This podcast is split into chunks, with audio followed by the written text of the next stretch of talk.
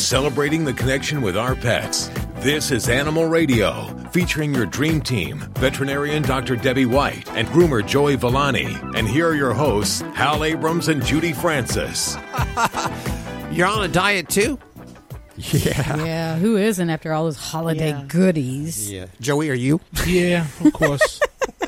It's, you know, it's it's just never ending for me. That's that's the problem. Yeah, I know how that goes. Yeah, me either. How about the animals? You look down at the animals. Are they gain a little weight over the holiday Yeah, from all the treats and yeah. goodies? Yeah, they're a little pudgy too. You know, it's funny because my Buster, who's the heavy, you know, the heavier of the four, he actually lost weight. A friend of mine came over and said, um, "Would you put him on a diet?" Which we haven't, but um, he looks good. We're going to talk to a guy today, and I know you probably did this. You withheld from doing this over the holidays.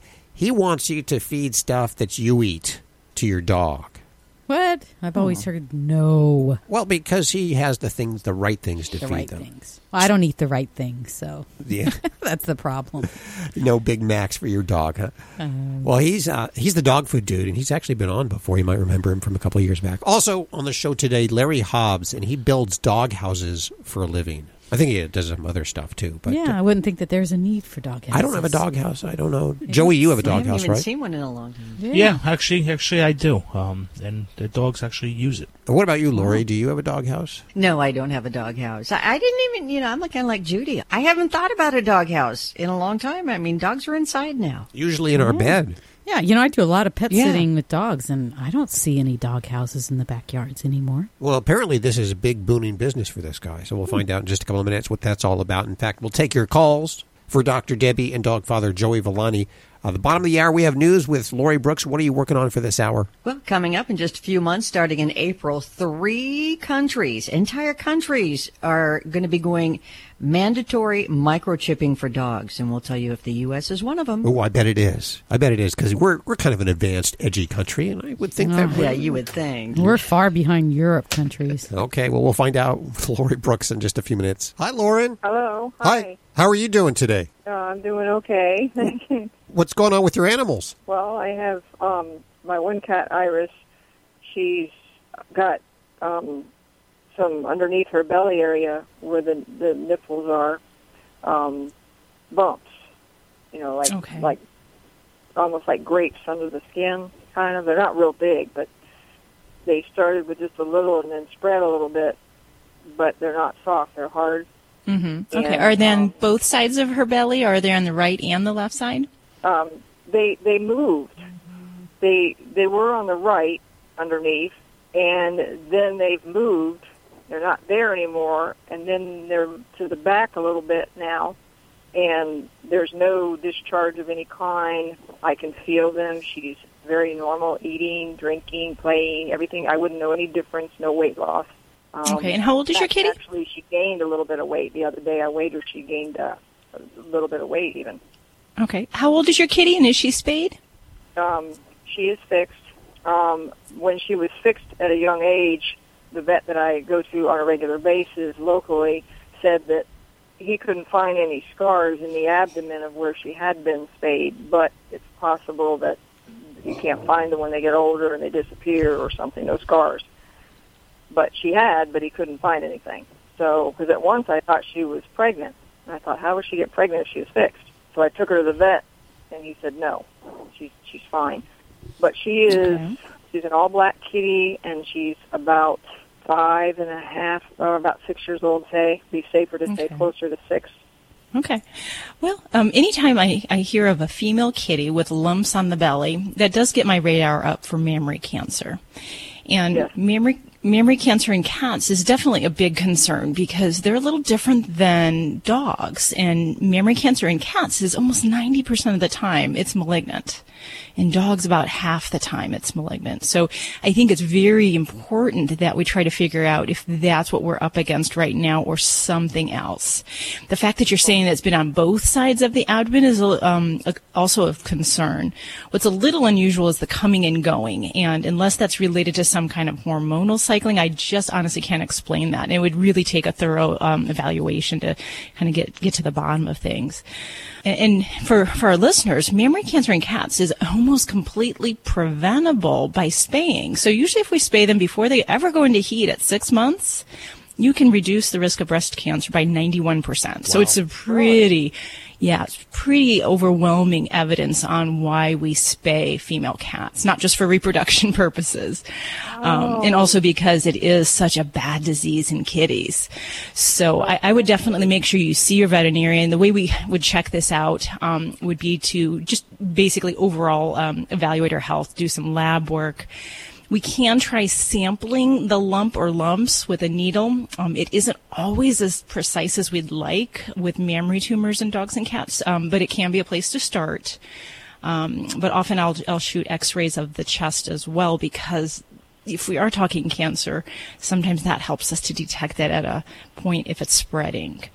Um, so, so I, that would um, definitely be. Go ahead. I was told that she, if she had discharge, but that she has had no discharge whatsoever, that it, there could be a chance that she it would be, you know, it would not be cancer. I mean, Well, that it it's possible it isn't, but um, the absence of discharge doesn't mean it's not cancer. So if, if we have a lump on a kitty's belly area in the mammary glands and it is discharging or opening up, it's highly possible it could be mammary cancer. But just because it's not going on doesn't mean um, you know that it isn't cancer. So because this disease, if it is that, um, everything else we can kind of deal with. But if it's mammary cancer, you know, I would definitely encourage you to get your kitty to the veterinarian sooner than later, um, because it's important with the size of mammary tumors in how much success we have in, in giving um, a cure or um, quality life. So tumors that are smaller than a nickel, um, are definitely better.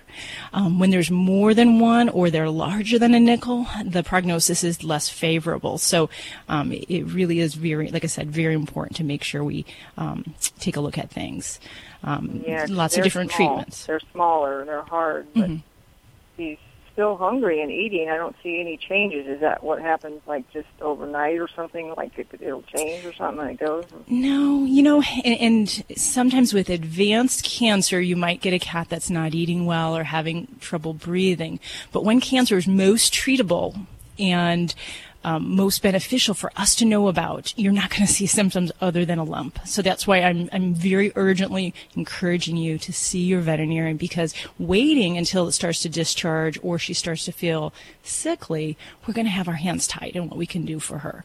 So um, there are a lot of treatments, and in, in kitties, surgery is one of the things we really do. So if we remove all of that tissue on that one side, we can sometimes give several years of quality time um, and stop And the my disease vet- in its tracks. My veterinarian says no. He says that um, that that is very any kind of surgery or any kind of um, chemo, anything at all, is extremely painful for cats. And he says I Hmm. I just don't recommend it because it's inhumane.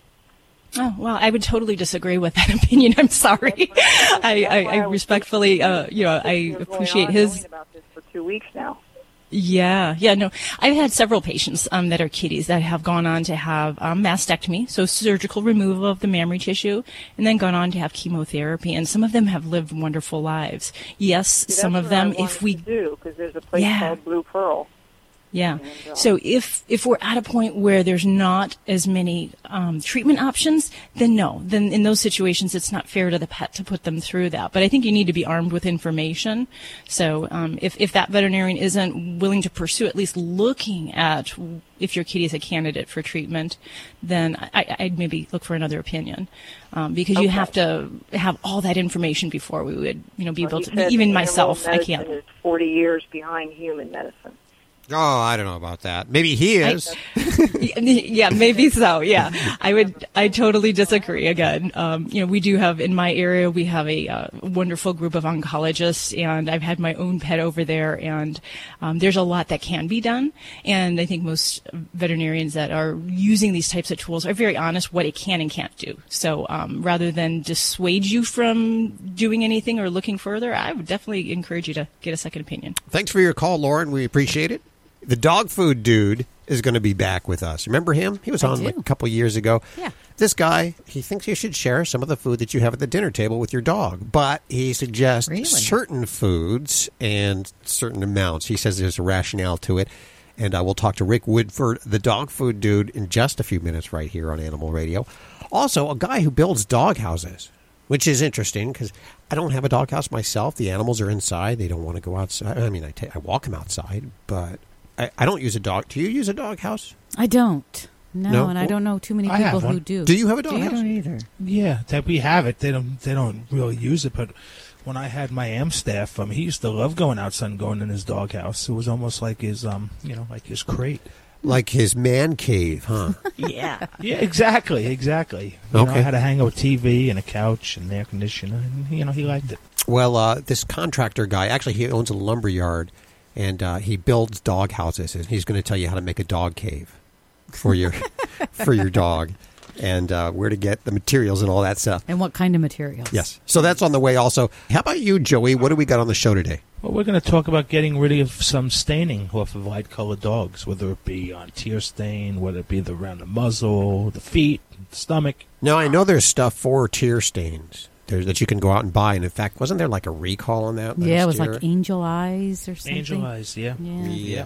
Do you use any of that stuff? Or do you have. Your I, you know what? I got to be honest with you. I've known people who've had wonderful results with angel eyes. Um, you know, Huh. I mean, I I think part of the problem with a lot of these things is, is um, you know, there's no regulations for it. So when something does occur, um, usually it's pretty big. So, but I got I got some good I got some really good remedies. And I understand Safe. the ingredients may even be on our shelves in our kitchen, right? And bathroom, right? Yeah, well, I guess I guess you've been listening to me long enough to find out that most of the things I talk about, you can usually find them real easy. Okay, that's on the way right here on Animal Radio. Let's go to your calls. Don't forget, you can ask your questions directly from the Animal Radio app for iPhone and Android. You're listening to Animal Radio. Call the Dream Team now with the free Animal Radio app for iPhone and Android. How would you like to get a free smartphone? If you own a smartphone, listen to this incredible offer that's almost too good to be true. Right now, you can switch your plan and get service with us for as little as $2 a day. Guaranteed for life. Plus, get a free smartphone every year. Call the free smartphone hotline now and we'll move your number from your existing service. Think of your savings. So don't wait. Switch your plan, save money, plus get a free smartphone every year. Call the free smartphone hotline right now. We guarantee you're going to love our service. If you don't like what we say, you can hang up on us. But you won't. Right now, you can switch your plan and get service with us for as little as $2 a day. Guaranteed for life. Call the free smartphone hotline right now. 800 475 3351. 800 475 3351. 800 475 3351. That's 800 475 3351. And now an Animal Radio News Brief. A pet lemon law is going into effect. Illinois State Senator Dan Kotowski's legislation is promoting a healthier pet population, and it passed the Senate. Currently, pet stores are asked to inform the buyer of a certain detail about a dog or cat, including where they're from, if they've had any medical treatment, or if they were returned to the store from another customer. But what happens if the dog or cat is ill? Or has a disease? Well, his proposal allows a pet owner to return their new pet to the store and then get a refund if a vet confirms that the pet was purchased with an illness not disclosed by the seller. Consumers would also have an option to keep the animal and have the pet store pay up to twice the cost of the animal for treatment. Not only does this legislation protect consumers, it'll also protect the pet population. It'll discourage breeders and stores from selling unhealthy cats and dogs and reduce the spread of disease. This has been an Animal Radio News Brief. Get more at animalradio.pet. Well, you lucky dog, don't forget you can get your fix of Animal Radio anytime you want with the Animal Radio app for iPhone and Android. Download it now. It's made possible by Fear Free Happy Homes, helping your pets live their happiest, healthiest, fullest lives at home, at the vet, and everywhere in between. Visit them at fearfreehappyhomes.com. Thanks, Fear Free, for underwriting Animal Radio. Let's uh, go to Diana. Hi, Diana. How are you? Hi, I'm just fine, thank you. Where are you calling from today? From California. What's going on with you? Well, I uh, my sister passed away a couple of years or a couple of months ago. I'm sorry. And thank you. We took um, two of her dogs in. One of them is a male. He's like a terrier chihuahua mix, and he's marking inside my house. his territory. Mm-hmm. Okay. Yeah. Okay. And, and I take it, is he neutered? No, he's not. I'm, that's my next step. I'm going to have him neutered, but Okay. Well, because that really is, for a male dog, it's one of the, the core ways that they communicate their territory. And the drive to do that is very heavily hormonally controlled. Not that it's the sole thing, but in an unneutered male dog, um, it's almost inevitable that they're going to mark in a house. Um, and we I have, have four some folks female- that, I'm sorry? Four female. We have four small female dogs in the house too. Holy cow. And are they Yeah. spayed or? Yes, they were just spayed. They were okay. Yeah. All right. Well, I mean, male dogs. This is this is something not uncommon. Um, so for where you're at, until his little gonads are gone, this is going to be a challenge. And the good thing is that you know um, a lot of that may be improved by neutering him. But since he is already an adult and he's been doing this, there is some learned component to that. So it's not going to magically go away, and it's going to need to be followed up with some good behavioral training. And a lot of this kind of goes back to the fundamentals with dogs and them feeling comfortable with their territory so that they don't have to mark inside. Because we know that a, a nervous and anxious and insecure dog is going to urine mark in an environment more readily than a dog that's comfortable, that's um, confident in his situations, and you know that's not so f- nervous or fearful. So a lot of this, I, I really emphasize basic obedience training and leash commands. Um, Okay. A dog that knows that the human is the gentle leader in the household um, is going to follow the rules and not be as inclined to say marking in the house, saying, "Hey, this is my zone," because he's going to say, "Hey, this is my parents' zone. I live here with them, but I don't have to mark." Um, So, so, it, and that's going to be you know working on come, sit, uh, all those basic leash commands, and then really with him, he's going to be a dog that I would not allow free access and free roam of the home at all. Okay. Um, because he does need to have um, a very supervised environment where you can watch him. And I, I don't like to heavily punish when you catch them in the act unless you can actually get him outside to the proper area and then you say, you know, no, no, no, no. And then you say, yes, good boy.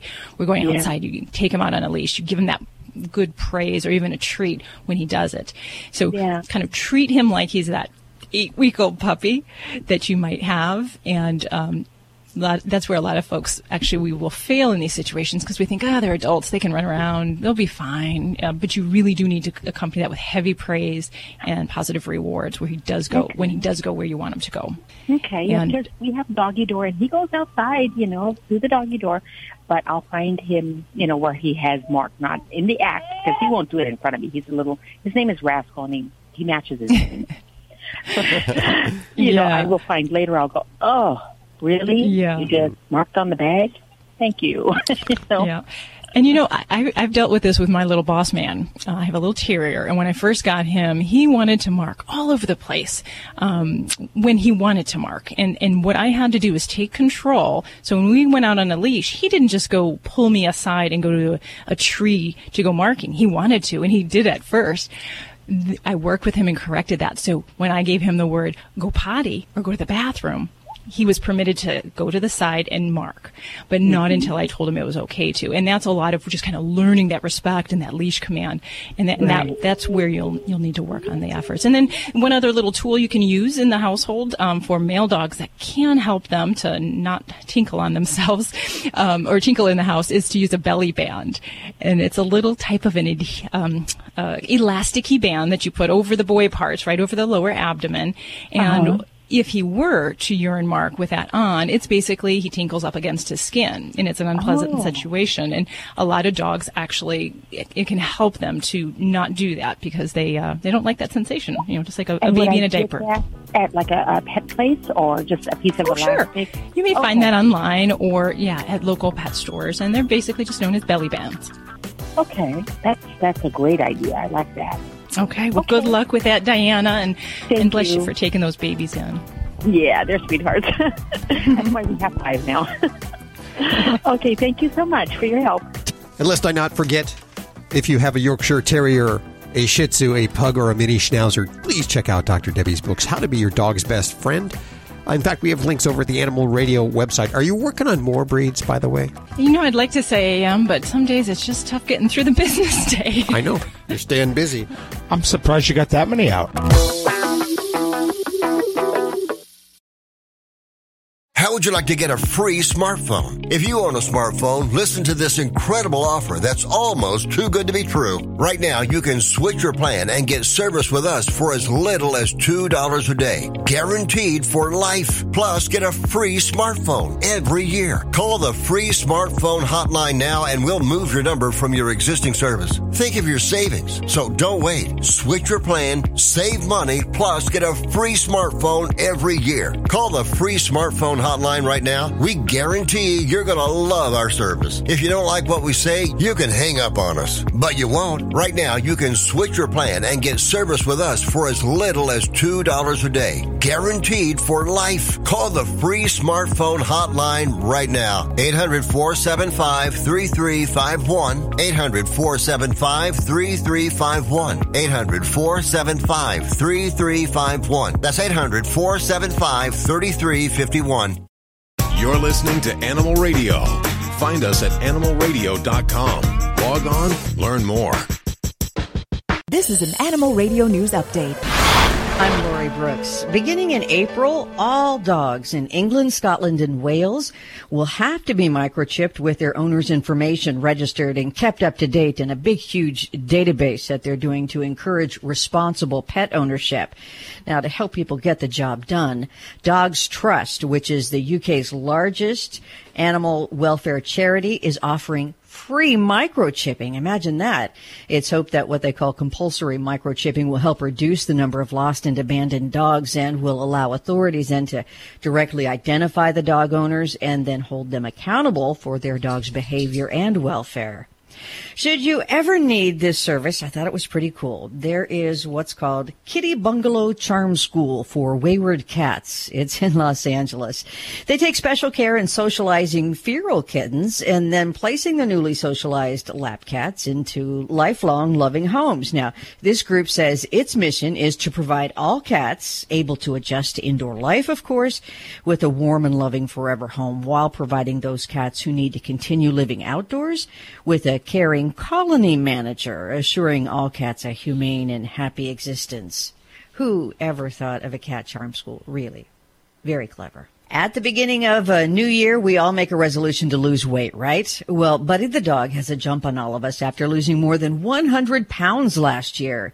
Buddy's new life began when his previous elderly owners could no longer care for him and they were forced to surrender the 180 pound, six year old, morbidly obese Australian Shepherd to Hull's Haven Border Collie Rescue in Canada. It was a long nine month journey of dieting and kind of easing him into exercise along with cucumbers and tomatoes for treats. But today, Buddy weighs 71 pounds and is up for adoption. In fact, Buddy lost so much weight that like humans, he had to undergo skin removal surgery so that he could, you know, be more comfortable while he became active again. Buddy, by the way, was also monitored by his vet with weekly weigh-ins. I'm Lori Brooks. Get more breaking animal news anytime at animalradio.com. This has been an Animal Radio News Update. Get more at animalradio.com. Check out Animal Radio highlights, all the good stuff without the blah blah blah. Browse on over to animalradio.pet.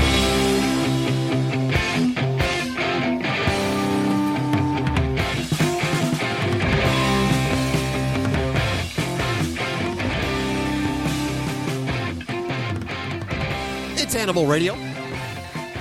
And we'll head back to the phones in just a couple of minutes. And we visit first with Larry Hobbs. He's the founder and CEO of Bow Wow Dog Houses, a Los Angeles based company that makes custom, eco friendly dog houses. Welcome to the show, Larry. Thank you. Now, you, uh, you, Happy to be here. how did you get started doing this? Didn't you work in the lumber industry or something like that? Yes, uh, we uh, are a manufacturer of industrial uh, packaging products, uh, primarily for wire and cable. So that would be uh, uh, most commonly known as spools, cable reels, and um, we, as a as a as a a side line, we I needed a doghouse and went out and looked in the marketplace and didn't find anything I liked, and so I said, well, I'll just build one in the shop. So we built the first one and liked what we were liked what we were doing and Uh-huh. thought, hmm. Then other people saw what we were doing and asked if we could build them one, and it just uh, kind of grew from that Well, well, what makes your doghouse so different than other doghouses? You said you couldn't find anything like that on the market. Um, I couldn't find anything large enough.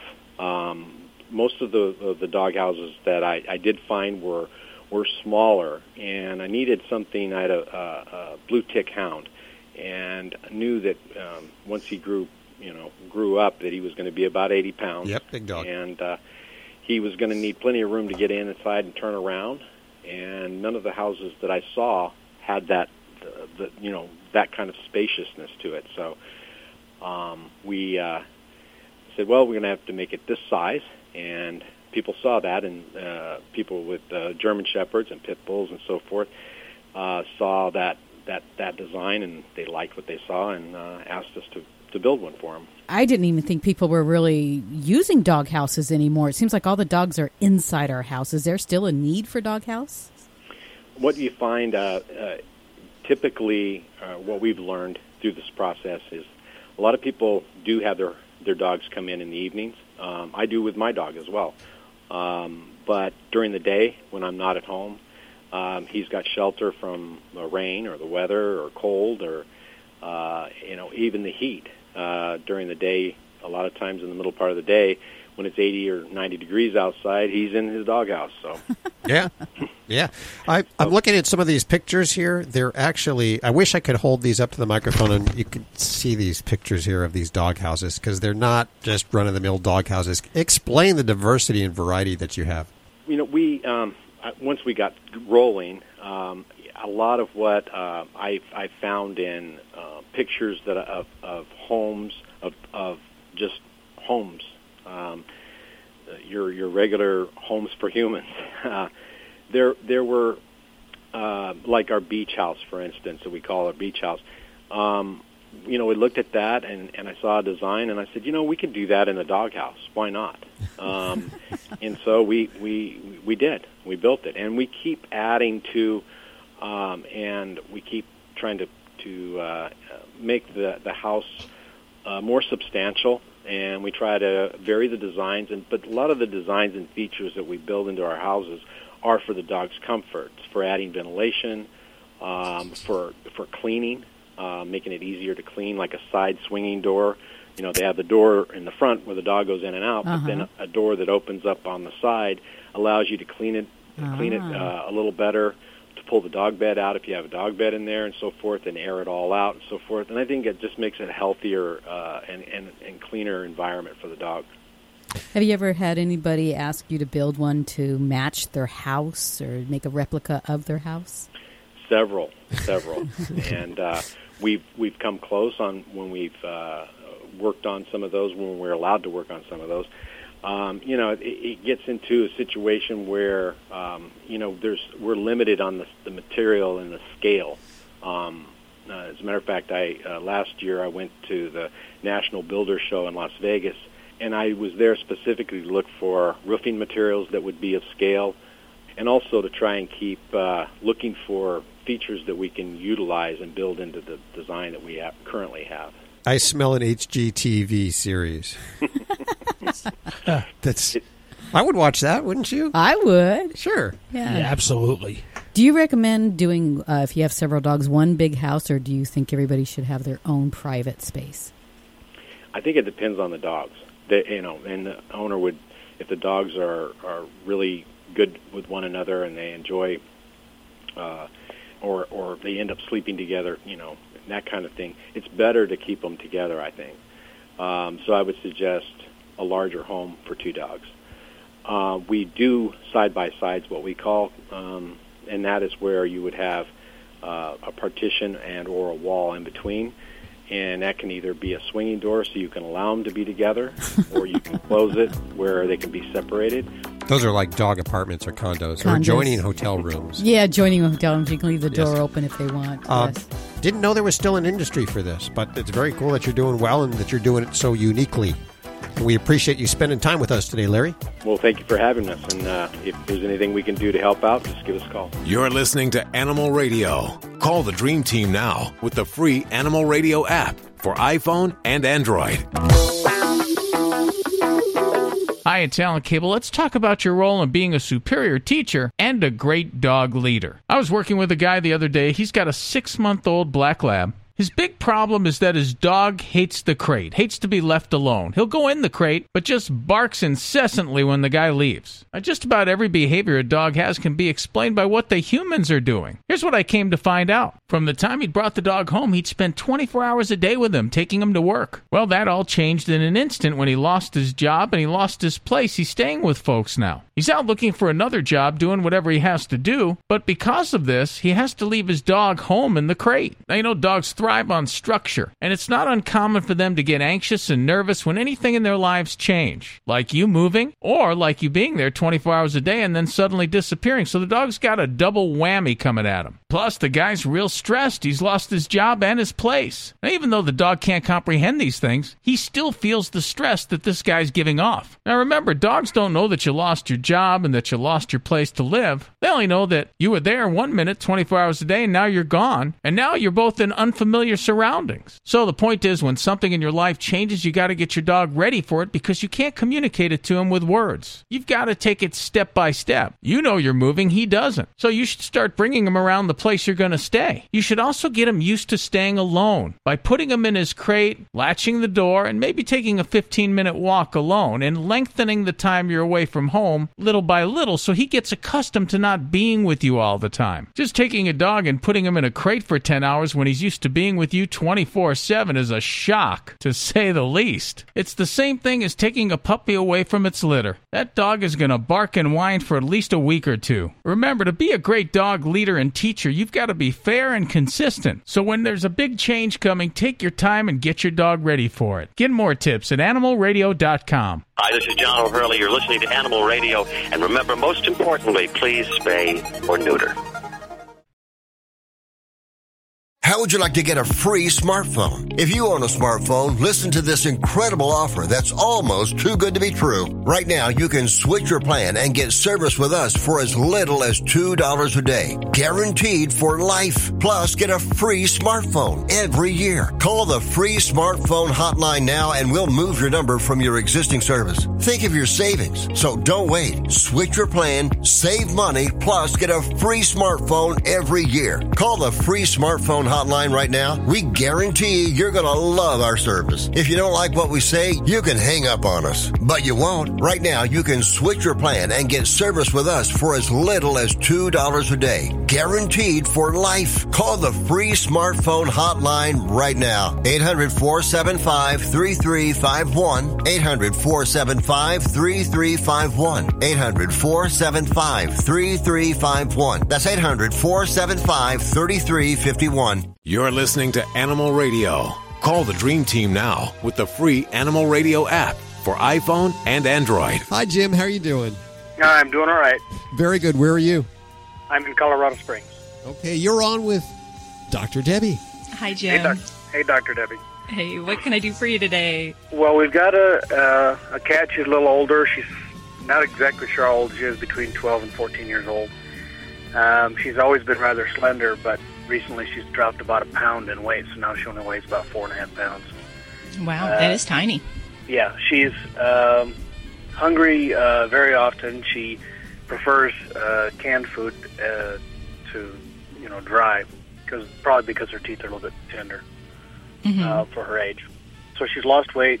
She's got loose bowels.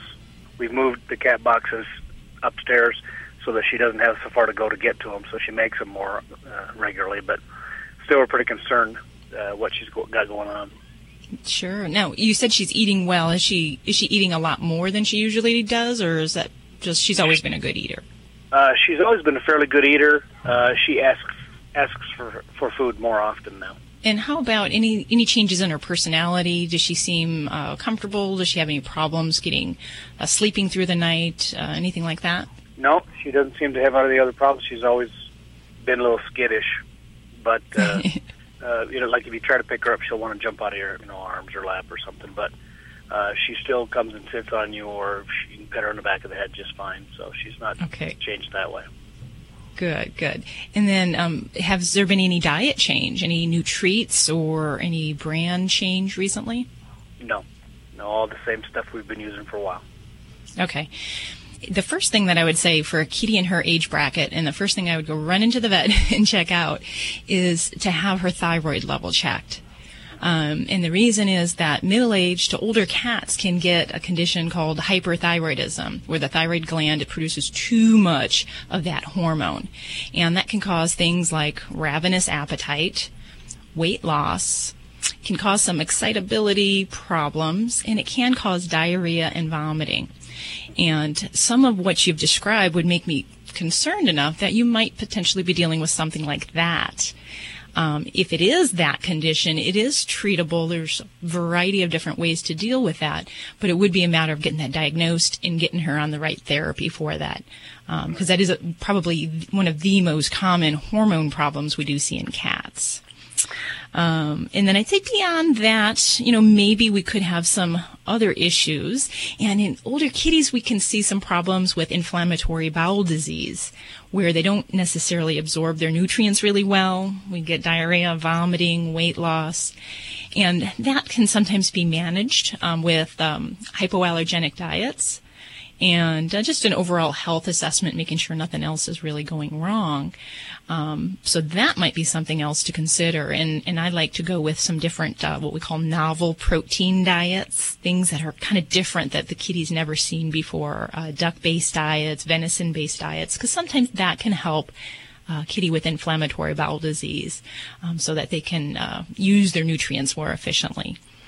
Um, but there are some bad things that can potentially cause all of what we're describing and what we're talking about, and, and those can be some of the intestinal uh, cancer type things. So um, the first thing I would say is make sure we check out that thyroid possibility. Um, I'm from Vegas and I don't like to bet, but yeah. that would be one of the first things I'd want to um, bet on for her that that may be uh, going on. And then check out the rest of the uh, digestive tract with your veterinarian.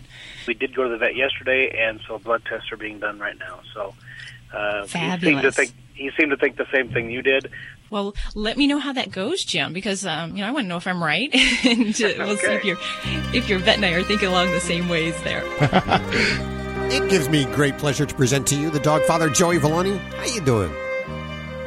If I was doing any better, I'd be. Um, I was going to say you, but I'd be Judy because I think Judy's doing better. Than She's all doing better. Yeah, I'm doing Yeah. good. she's got the life. Okay. So what's if up I, this yeah, week? If I, if, you know what? I got a um, good question from a listener. And um, she has a white dog. And this is a very, very commonly asked question. And that is um, she has a white dog and it's staining. And she's using everything and she can't get the staining out. And um, a lot of times it's due to a whole bunch of things, depending on where it's stained. Most commonly, the eyes on a white dog, which is usually a bacteria or a yeast or the paws or around the stomach area because usually they chew those areas and um, their saliva is what stains it. But it could be a number of things. It could be a diet. It could be food allergies. So the first thing and the most easy thing is um, apple cider vinegar. A teaspoon of apple cider vinegar added to your dog's water daily. Okay, if it is Wait, wait, wait, wait. Added to their water? Drinking water? Add yes, absolutely. You're only talking about a um, you know, a um, teaspoon, a tablespoon here, and you add it to their to the dog's water. Now, what that'll do, it'll actually help if there's any pH. See, what happens is the staining in the bacteria is caused by low pH levels in a dog's body. So what you're doing, and it's just like with a person, is you're trying to alkaline them again. So you're changing the pH level. And I've tried it, and I've seen people who have had dogs that have tried and have had tremendous results. If that doesn't work, I mean, you could try bluing shampoos, but bluing shampoos, they're optical illusions, is all they are. A cast of blue makes white look whiter. So you're not really getting rid of the problem. You're just kind of masking it a little bit. There's enzymatic and clarifying shampoos. Now, enzymatic shampoos work really, really well. Bleaching shampoos and pastes are real dangerous and should be left up to a professional. But if you have to do it at home, I got a really good home remedy for you. It's unflavored milk of magnesia, 10 to 20% hydrogen peroxide, okay? And you're going to mix that equal parts, okay? And you're going to mix it with a little bit of cornstarch. And you're going to apply it to these areas. Now, what that'll do, that'll help draw out the color, and then you're going to shampoo it out. And usually that'll work pretty well. And you know what? It's funny because these ingredients that are in these products are very similar to the ingredients that you'll find in a lot of um, your beauty um, supply um, salons for your own hair. So um, oh, I didn't know that. Those are three ways to get rid of some get rid of standing.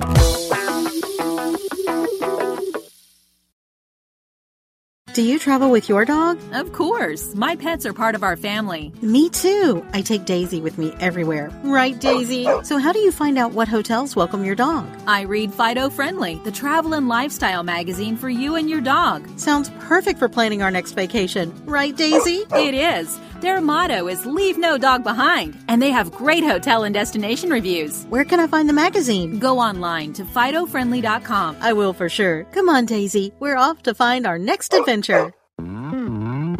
Celebrating the connection with our pets. This is Animal Radio, featuring your dream team, veterinarian Dr. Debbie White and groomer Joey Villani. And here are your hosts, Hal Abrams and Judy Francis. Hey, if you want to speak to Dr. Debbie or dog father Joey Villani, do you want to do this? No. Don't don't mimic me. Don't not. mock me. I'm not mocking you. I'm just having fun. moving her lips along with me. Am I that predictable? I'm going to call you guys the Bickersons. the Bickersons. you can call from the Animal Radio app for iPhone and Android and download that right now. It's a free download. Then you can ask your questions right from the app, as well as listen to the show and even uh, browse our deep resources. It's a it's a fun app and it's It free. is a fun app. Make room for it on your phone because I know everybody's asking you to download their app right now. This is one of those apps you want to have, especially if there's a recall on foods. You want to know first, especially if you're feeding your animal that food. This is the only app you're going to ever need. Look at her. Her lips didn't even move when she said that. Lori, what are you working on over there in the newsroom? Well, one state in the whole country is going to lead the way on this one issue and making it illegal to do an elective procedure on your pets, um, cats specifically. So think Ah. about that, and we'll tell you what it is and where it's happening coming up. And if you're a longtime listener of this show, you already know what it is. so uh, let's go to the phones. Hey, Walter, how are you doing? Good. How are you? Good. Where are you calling from today? Barboursville, West Virginia. Barboursville, West Virginia. I can't say that I've ever been there. Is it nice? It's pretty nice, yes. Oh, okay. So you got animals. What kind of animals do you have? Well, I have a, uh one and a half year old spayed female cat. And what's going on with her? Well, she always wants to go over to my neighbor's yard where because he feeds the birds, so there are always birds flitting around there. Mm-hmm. And I've chased her away. My neighbors chased her away. Even two cats chased her away, but she still insists on going back. And I'd like to find out if there's some way I can keep her from going over there. What do you think, Doc? Well, you know what? There definitely is, and it's called a door. Uh, I'm sorry. Sorry. But yeah, keeping kitties indoors would probably be the, the, the simplest thing I could offer you on that. Um, and I'm being a little joking here because I know some cats and some f- folks are used to that outdoor lifestyle. Um, but you know, the truth is there's birds there. There, that's like real live cat TV, but in in in the flesh. So that's very exciting. There's probably not going to be a lot you can do to unmotivate her to go over there. There there are some things depending on your property and also honestly how much you, effort you want to put into deterring her um, that you can try utilizing. And and if your property does so allow um, actual fencing, so if you have either a block wall or fencing around the area, actually you can get um, additions to the wall. Um, basically, they call it cat fencing, and it kind of curves back towards your property and has different variety of types of uh, gate material or um, wire that you put up there, and that helps to keep them in the property, and that works great if you've got the kind of uh, area where you can fence everything in fully. Well, I do. Um, I do have a cat fence in the back, um, but it's a small yard, and uh, she she just is unsatisfied by just being able to go out into the small yard. So she comes in the house and starts begging me to let her out. you know. Oh, And there I- you I- go. So, feel so the cat fence works, but you're you're letting her through the fence. Yes, yeah, because she's just unhappy, you know, in this small space that I gave her.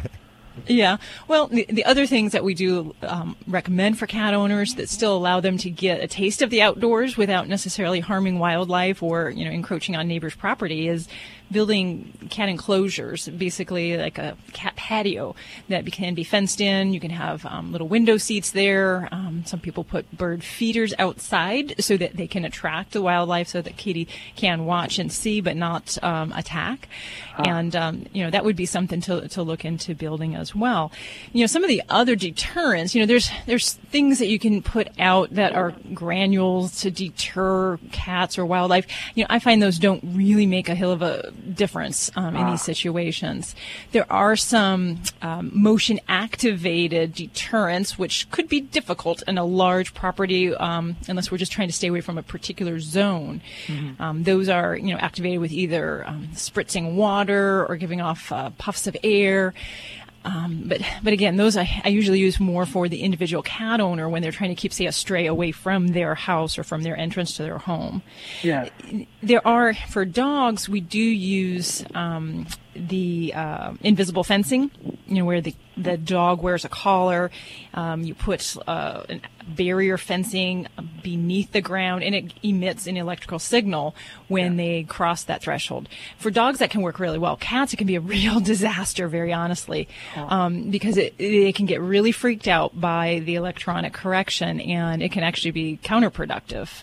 Um, so it doesn't always really work with cats. I have known of some folks that will use a product like that that is accompanied with a citronella dispensing collar, and that is a uh, type of a collar that emits that kind of like that citronella candle, the, the mosquito uh, candle smell. Um, so that might be something if you had um, a distributor in your area or someone who could set that up, that you might be able to use that in a little more cat friendly manner. I, in other words, it's an invisible fence that somehow activates the collar to uh, emit the citronella.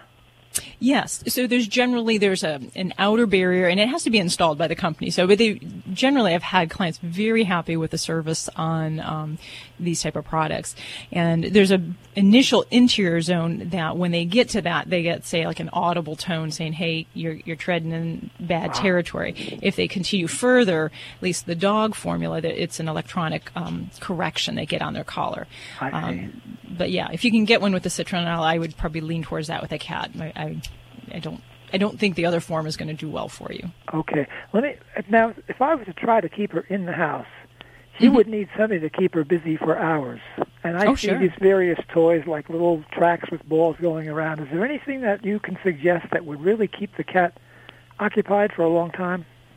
You know, the problem with cats is they get bored within five minutes. So it's not just one thing.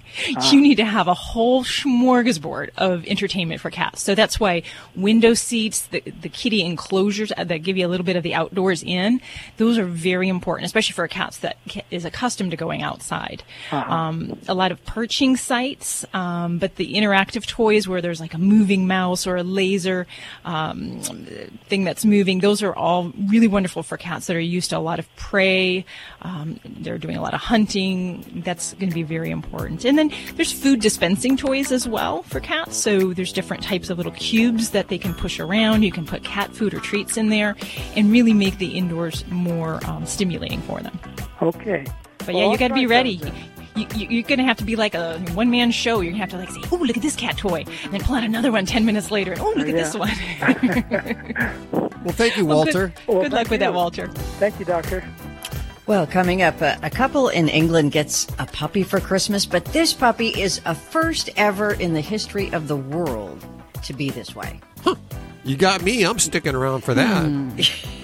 It's, it's amazing. I'll tell really. you, when Lori rolls out a tease, it just it Gets ya. Head scratcher. We're not messing around here. It's uh, so that's on the Well, way in just a few minutes. Yeah, I know, I know. Wouldn't tell you if I didn't think it was amazing. On the way just after Lori Brooks, the dog food dude. Rick Woodford will be joining us. He's back for his second appearance. I think we spoke to him like what four or five years ago. Yeah, it's been quite a few years. Been a few years, Mhm. and he says you should share your food with your animals, is what he says, or your dogs in particular. But he wants to tell you which foods to share. So don't go willy nilly sharing it. Pizza and burgers and Big Macs and all like that kind of stuff. Yeah, no, no, no. So he's on the way in just a couple of minutes. Save those for yourself. I swear, you guys are in your studio and you said food, and Gordy stopped his raucous licking. and looked up. Did someone say food?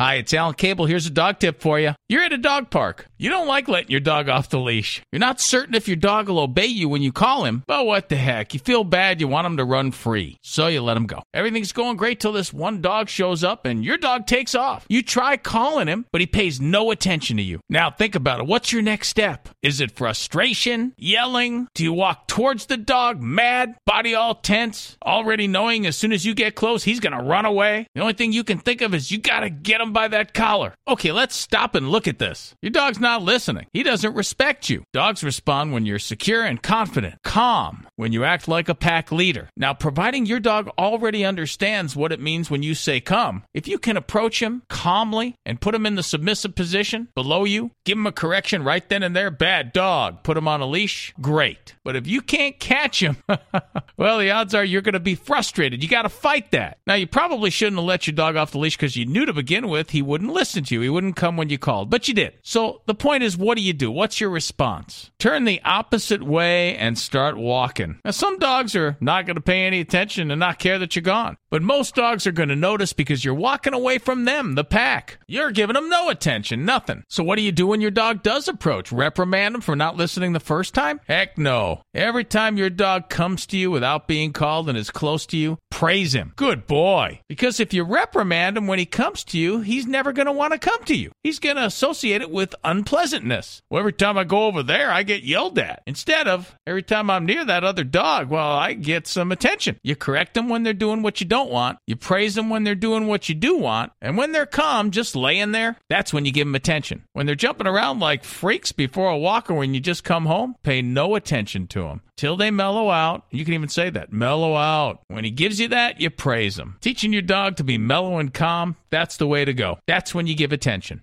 Hello, everyone. It's Robert Semro, your Pet World Insider, here with this week's Animal Radio List three must do updates for your pet in January. Number one, identification. There are a variety of wonderful options to help us reunite with our lost pets, from electronic tags to microchipping and dog tags. But none of this is any good if you haven't updated the information associated with them. So update the information and make sure that you know how to use your identification selection. Number two, upgrade and update their collars and leashes. Take a look at the effect that so much dirt, fun, wear, and tear can have on their collars and leashes and decide if it's time to upgrade. Number three, look at your water and feeding bowls and realize that keeping them clean and free of harmful bacteria is essential to your pet's health. We love our pets and want them to be safe and sound. So check their identification information, update their collars and leashes, and for everybody's health's sake, get some new bowls. Share your must do update on our Animal Radio Facebook page.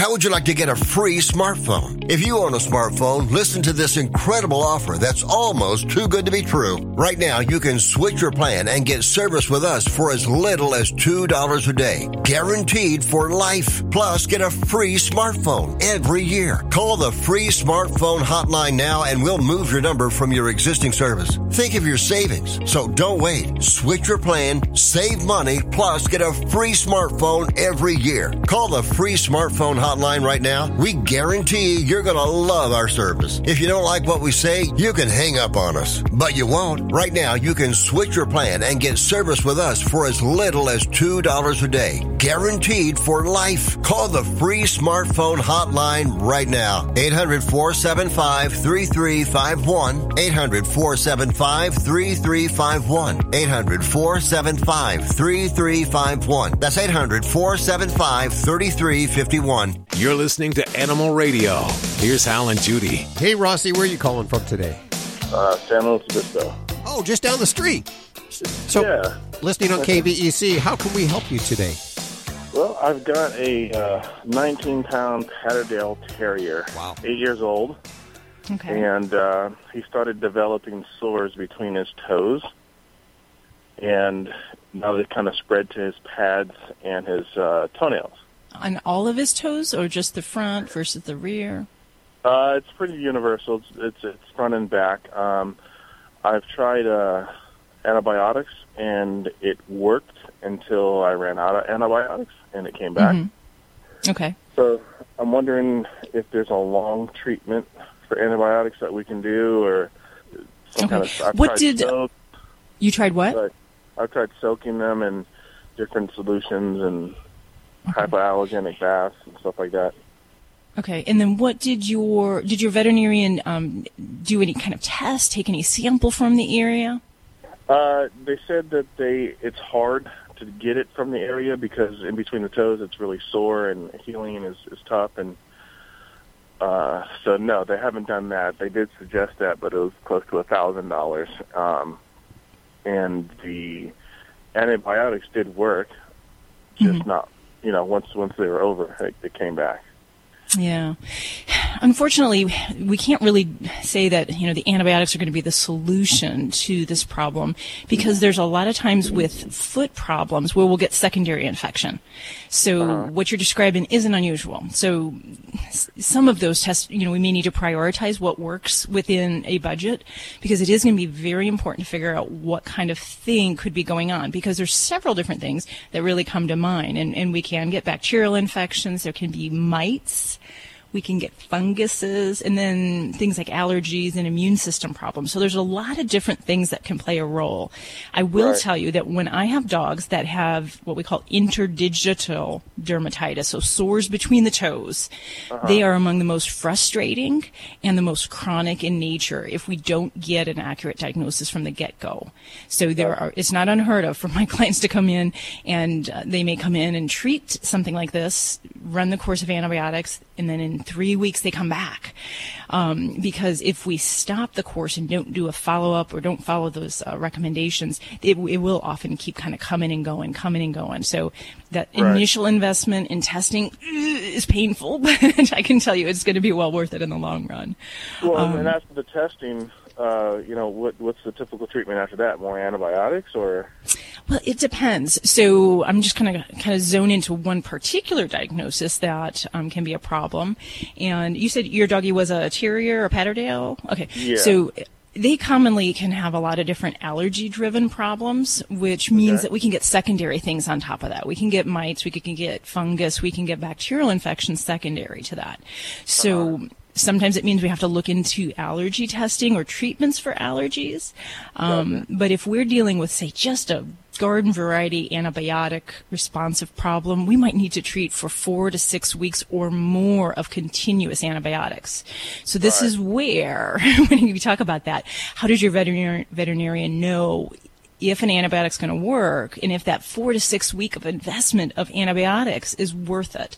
And that's where I'm going back to that initial test, getting a sample culture, or at least doing something we call cytology to look to see if we see bacteria there that will be um, picking a category of antibiotic that would be appropriate. So that's that's why I'm telling you that little bit of investment can really help because I do see commonly um, too short of a course of antibiotic, um, or people think that the outer part of the foot looks better when it really isn't deep down.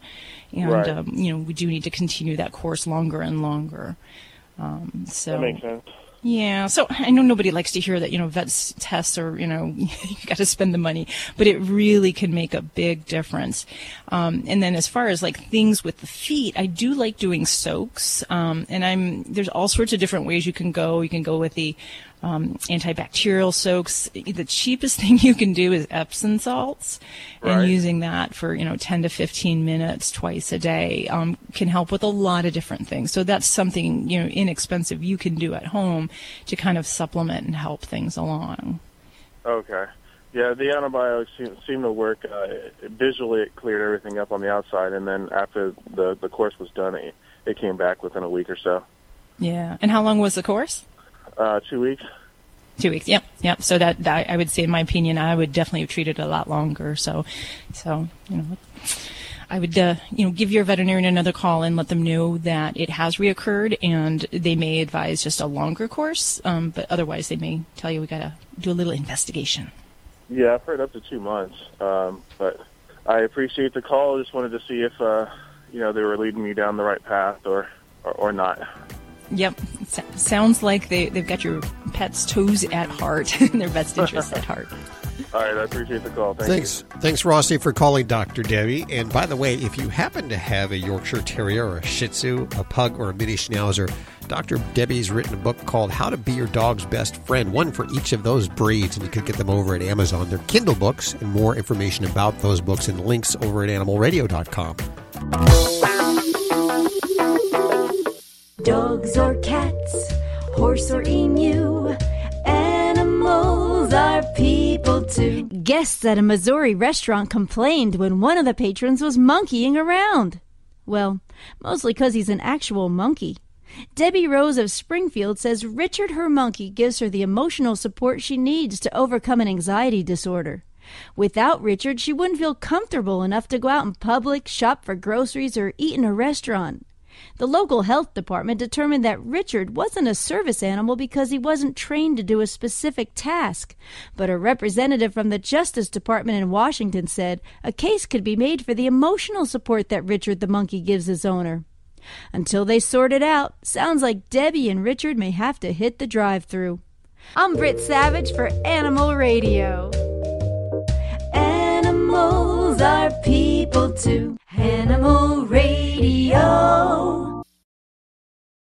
How would you like to get a free smartphone? If you own a smartphone, listen to this incredible offer that's almost too good to be true. Right now, you can switch your plan and get service with us for as little as $2 a day. Guaranteed for life. Plus, get a free smartphone every year. Call the free smartphone hotline now and we'll move your number from your existing service. Think of your savings. So don't wait. Switch your plan, save money, plus get a free smartphone every year. Call the free smartphone hotline right now. We guarantee you're going to love our service. If you don't like what we say, you can hang up on us. But you won't. Right now, you can switch your plan and get service with us for as little as $2 a day. Guaranteed for life. Call the free smartphone hotline right now. 800 475 3351. 800 475 3351. 800 475 3351. That's 800 475 3351. This is an Animal Radio News Update.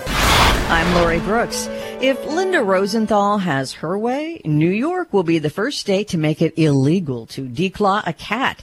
The Manhattan Assemblywoman has introduced a bill to ban the controversial procedure, sometimes called de-knuckling, because it's actually the entire knuckle, the last bone in the cat's toe that's taken off. The proposal to ban declawing in New York has really ignited some intense debate, too. While most veterinarians say that declawing should be a last resort, the New York State Veterinary Medical Society argues that cat owners have the right to decide what's best for their cat. Declawing or de-knuckling cats is already, by the way, banned in many countries, including Australia, India, Spain, and the United Kingdom, as well as seven other cities in California, including Los Angeles and San Francisco.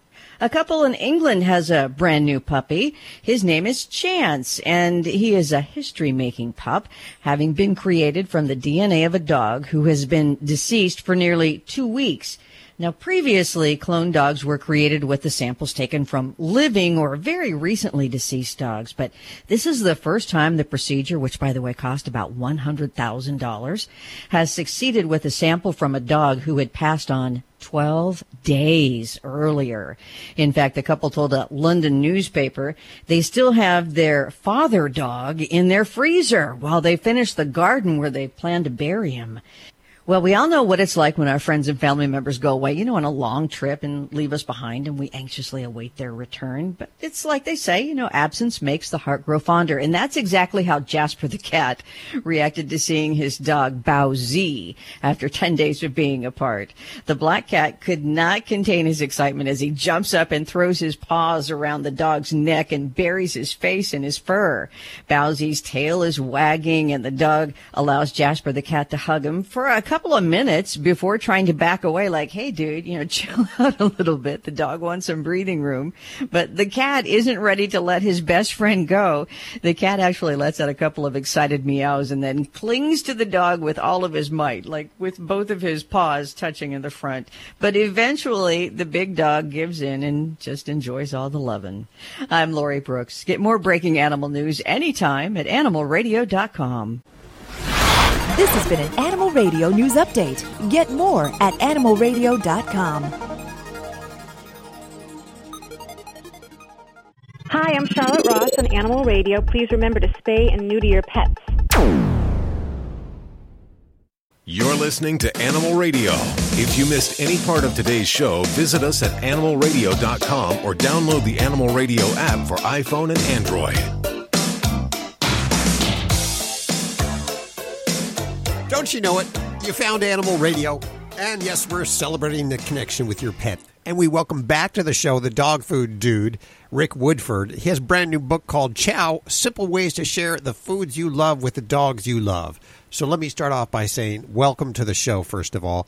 And secondly, we've been telling listeners for ages don't feed the food uh, from the table to your animals. And if I'm feeding the food that I love to my animals, that it might be like pizza and spaghetti. I just don't think that's right. Tell me where I've gone wrong. Well, thank you very much for having me back. Um, what, uh, what my whole purpose is to get you to share more healthy foods, um, more raw food, uh, natural foods in their form, rather than meals or things that you already have on your plate.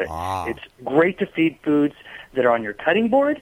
Not so much the foods that you've added so much extra fat to, or salt, or spices, or things that aren't good for dogs. Even though there are some beneficial fats, beneficial spices. So the whole idea with Chow is to help people which foods you can share and easy ways to incorporate them. I knew that. I just wanted you to say that there. But Yeah.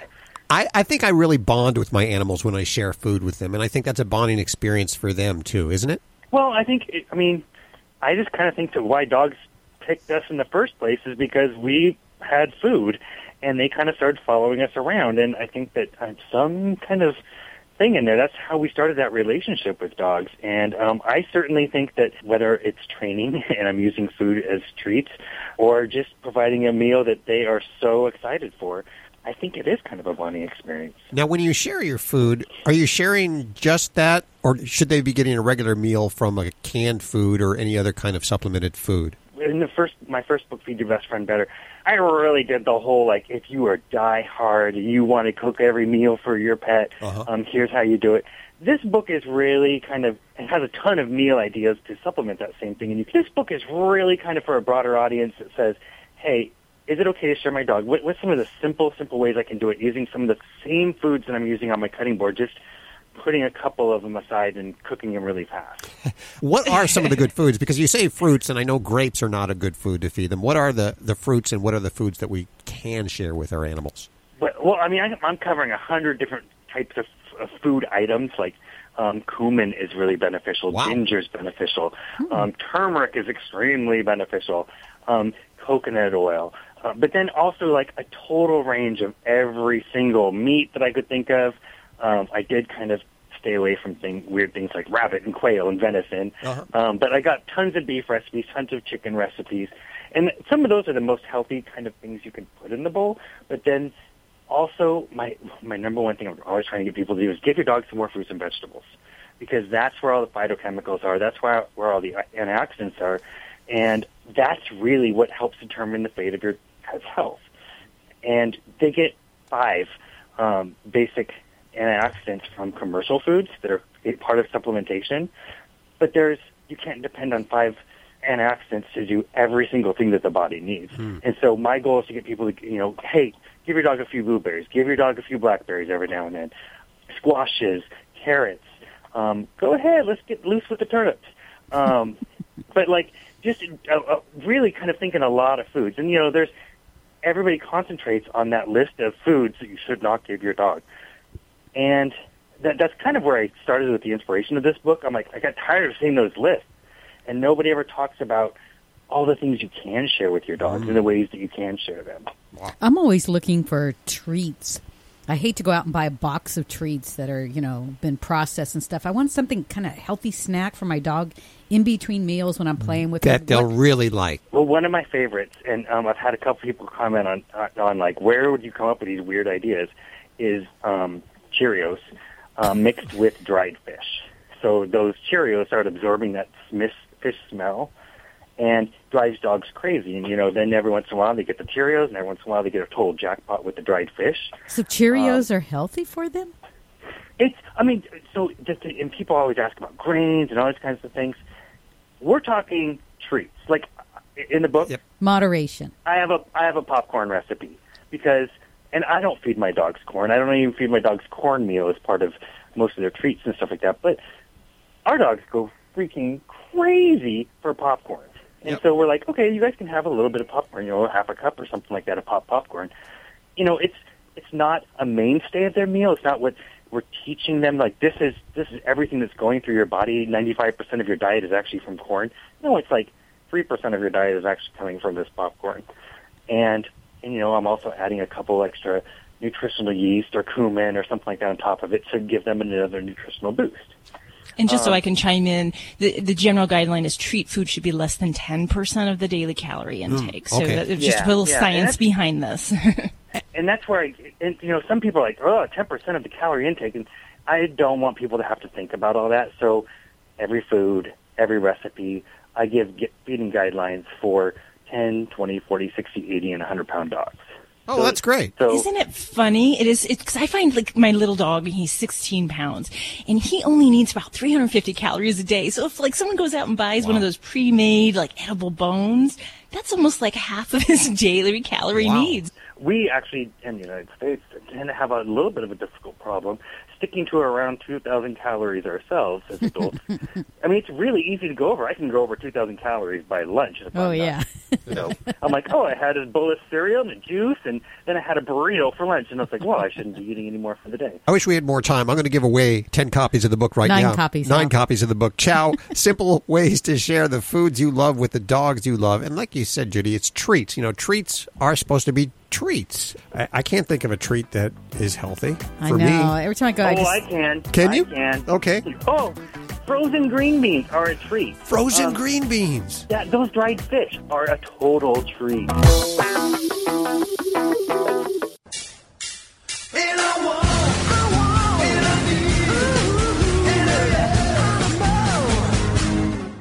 Vinny Penn coming at you again on Animal Radio with a party animal segment. I saw on the telephone pole at the end of my street the other day a missing pet flyer. We've discussed flyers here in the past. The catch with this one is they had drawn the picture of the cat missing. It was a pencil drawing. Now that one, you're not going to really be able to tell. I, I don't know. It didn't look any different than any other millions of cats you see out on the show. Well, you don't see as many these days as stray cats as you did when I was a kid, uh, back in the 70s and 80s. But um, they didn't really look any different. Two, it told me that you're drawing the picture of this cat that you never took one of your cat. So how much could you have possibly loved it if you didn't have a picture to photocopy for the flyer now that Smittens is missing? I'm not even going to get into the whole Smittens thing. But how much could you have loved Smittens? Maybe Smittens ran away, one, because he never took a damn picture of him, and two, because he named him Smittens. Vinny Penn, Party Animal, Animal Radio.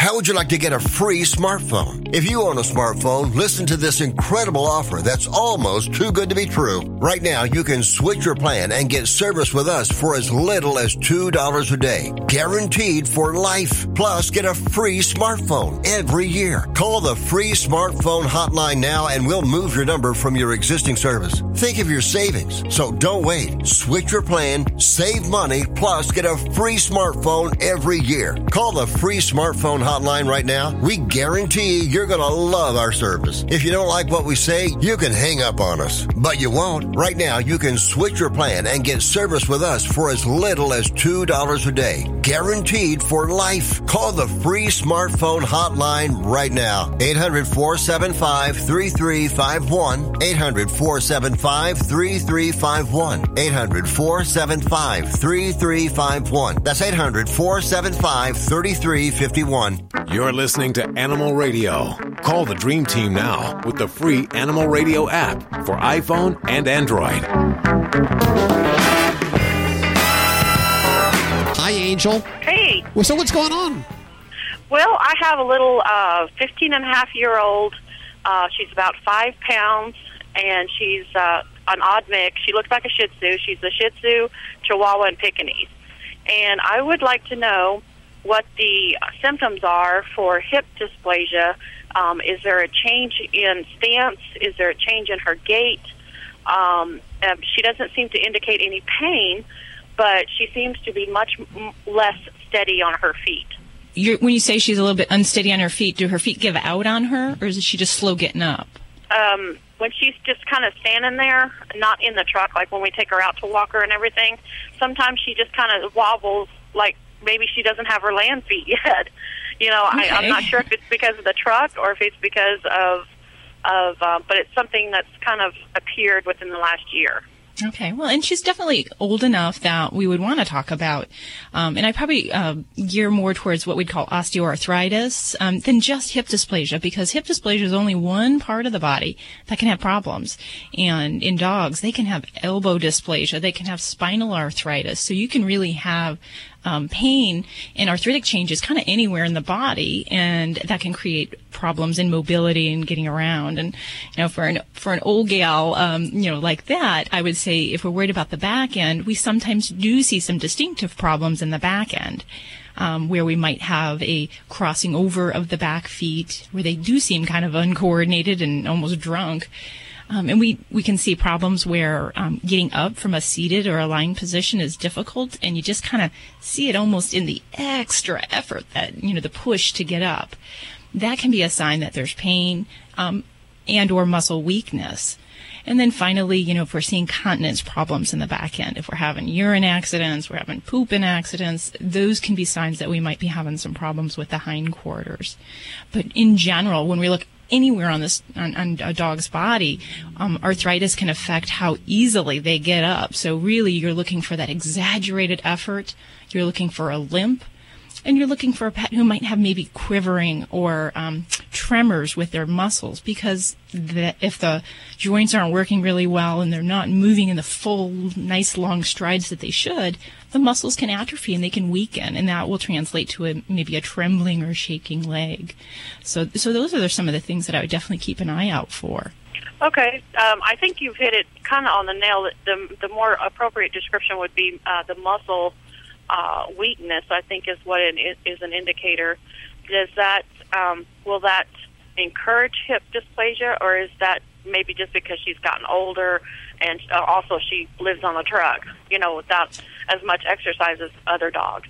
Sure, and you know, I, I I can't say I don't do a lot of the truck driving, but I can imagine where like the having your sea legs, you know, might be a little bit disorienting when she first gets to land. Um, but as far as um, you know, for um, other things, as far as there definitely can be medical problems, metabolic problems that cause weakness, problems like thyroid disorders, other types of hormone disorders that can cause a generalized muscle weakness.